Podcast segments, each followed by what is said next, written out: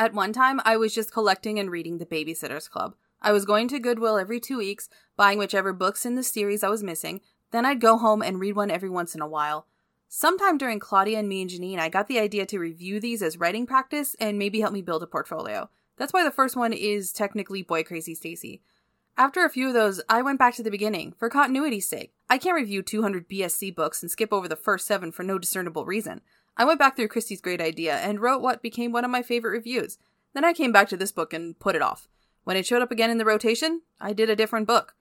Eventually, I had to take a deep breath and jump back into Claudia and the Phantom phone calls, much to my chagrin. I hate this book. There, plain and simple. It has a terrible message, and terrible people get rewarded for doing terrible things. It's a terrible ball of terrible, but I read it. For continuity.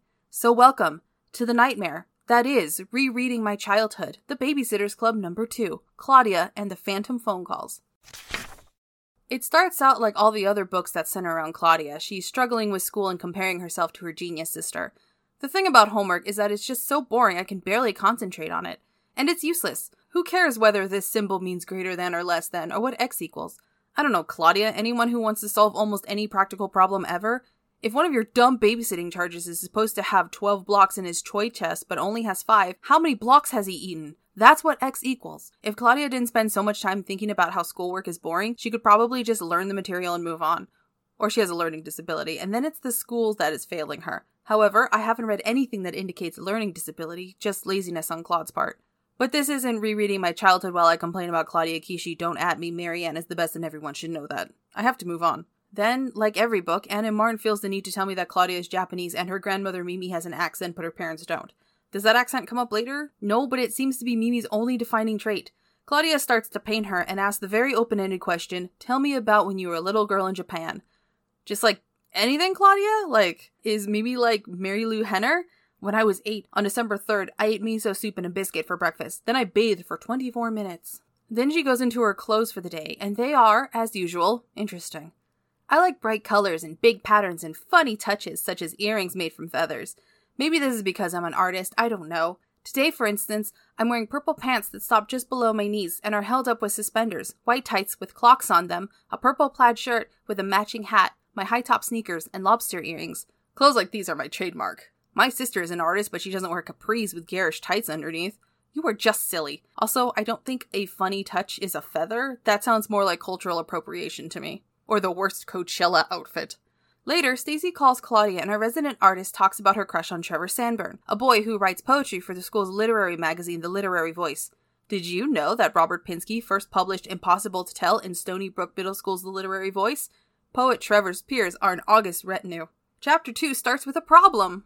Stacey, Kristy, Marianne, and I did get together on Saturday, but we couldn't think of a thing for the four of us to do together. Mary Anne wasn't allowed to ride her bike to the mall. Stacey couldn't eat s'mores or ice cream or anything fun. She has diabetes and has to control very carefully the amount of sugar she takes in each day. And there was only one movie playing in town, and Kristy and I had already seen it. Okay, a few problems here. Even if Mary Anne could ride her bike to the mall, what would you do there? Just sit around like you're doing now. Secondly, just because Stacey is diabetic doesn't mean she can't be around sugar. Sugar isn't airborne. I understand that you don't want to make her feel left out, but you guys can have a camp out that just happens to have s'mores and, for example, roasted hot dogs or something. Lastly, Stoneybrook's movie theater only shows one movie, but their middle school has a literary magazine. Sparks, Nevada has several movie theaters that show several movies, and my school didn't even have a newspaper. So the girls talk about random stuff instead and mention Alan Gray, a boy who has been terrorizing Kristy since she was a child. Then the conversation turns to the plot point that the Phantom Caller is still on the loose. Mary Anne took the paper and read Phantom Caller on Rampage in Mercer. She cleared her throat and glanced at us. Then she began to read again. The thief, whom police have nicknamed the Phantom Caller, struck again in Mercer on Tuesday night. Following the pattern of his previous burglaries, he began making phone calls, this time to the home of Thornton and Sophia Granville of 236 Whitmer Court, shortly after 4 p.m. He never spoke, simply hanging up the phone when someone answered. The Granvilles left their home at 7:30 to attend a meeting of the school board. When they returned at 10:15, they found all of Mrs. Granville's jewelry missing. Nothing else had been taken despite the fact that a considerable amount of silver as well as Thornton Granville's famous and very valuable coin collection were in the house. This is the sixth home that the Phantom Caller has robbed in the past 2 weeks and the second home in Mercer. The first four robberies occurred in New Hope. Mary Anne stopped reading. Cool newspaper person, got any more information about the Granville's belongings? Emergency money and a fake book on the tallest shelf in the den? The kicker is that while Claudia is babysitting for the Marshalls, the phone rang twice, and when Claudia answered it, there was silence on the other end. Daisy comes up with the idea of a code over the phone. If they're in trouble, they call another member of the BSC and ask, Have you found my red ribbon? I don't know why 911 isn't the best option, but there's a whole code they work out. It never really pans out as the BSC can't remember the code later in the book. They also decide to bring the record book to school every day and look over it so they know who is babysitting for whom, which proves to be a huge security issue later. At school, Claudia stalks Trevor Sandbourne outside the literary voice office. Alan Gray harasses her, and she attempts to find Stacey in the lunchroom, but Stacey is standing in line next to Alexander Kurtzman, who, quote, carries a briefcase and wears a jacket and tie and lives to obey rules. How this kid hasn't been murdered is beyond explanation. Claudia spends her time expressing her desire to attend the school's Halloween hop with Trevor. Claudia babysits for the Noons, and someone calls but doesn't say anything when Claudia answers. A news report says the Phantom Caller was spotted in a stolen car, but it turns out the news reported that fact too hastily. How irresponsible. This is how we get crazy alt right jerks yelling about fake news. And the Phantom Caller is still on the loose. On a different night, Claudia babysits Eleanor Nina Marshall, and she gets another phone call with no answer. She calls Stacey to help her feel better and they chat for a while, but it doesn't help. Claudia is still freaked out. This is harassment, plain and simple. And I emphasize this so when the perpetrator is revealed and actually rewarded, you will understand my ire.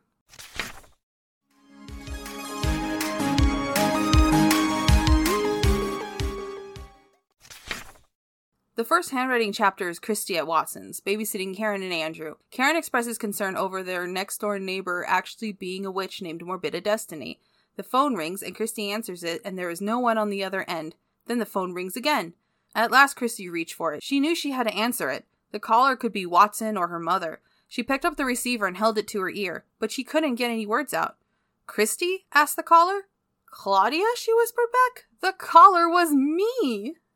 Ladies and gentlemen, I present the limitations on the first person perspective because that was silly. Kristy is so scared she doesn't want to answer the phone, so the person harassing her is also a monster. He's actually worse, but we'll get to that. Stacey has the next handwriting chapter at the Johanssens. It's mostly uneventful. There is a thunderstorm, but that's it. Mary Anne babysits David Michael, Kristy's little brother, and she sets up a bunch of traps straight from the Kevin McAllister School for Home Defense. This ends up comedic and enjoyable.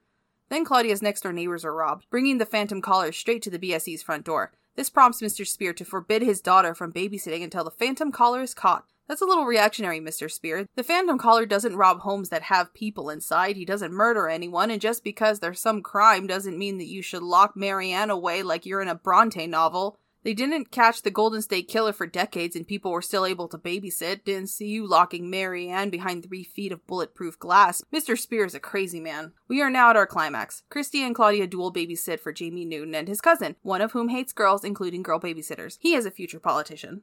The same things happen phone calls, no answer. However, this time Kristy sees someone skulking outside the house. Claudia decides to call the police. The police arrive and catch the person skulker. The, the skulked? The skulky asshole. We'll just go with asshole. It's fucking Alan Gray. And then we get this bullshit. Son, said Officer Stanton in a more kindly voice, what did you want to ask her? Alan mumbled something that nobody understood. What, Alan? asked Kristy, sounding nearly civil. I wanted to know if you'd go to the Halloween hop with me. If I were Kristy, my eyes would have fallen out of my head a long then, but Kristy just said, Oh gosh, is that all? Of course I'll go with you. Thanks. Let me get this straight, Kristy. This boy who makes fun of you steals your homework as well as your lunch and treats your friends like shit, stalks the house of the children you're supposed to be watching over, scares the shit out of you so much that you call the police, then the police have to chase him down in the rhododendrons, only to have him ask you out and you actually say sure and thanks? Are you kidding me? What kind of message is that to young girls? If he scares you, it's okay, he likes you. You know how someone is worth your time? They don't fucking scare you. That's how you know. Alan Gray should be arrested. Moreover, you know he's definitely white, because if he were black, he would have been shot on the spot. What sexist, patriarchal white nonsense is this?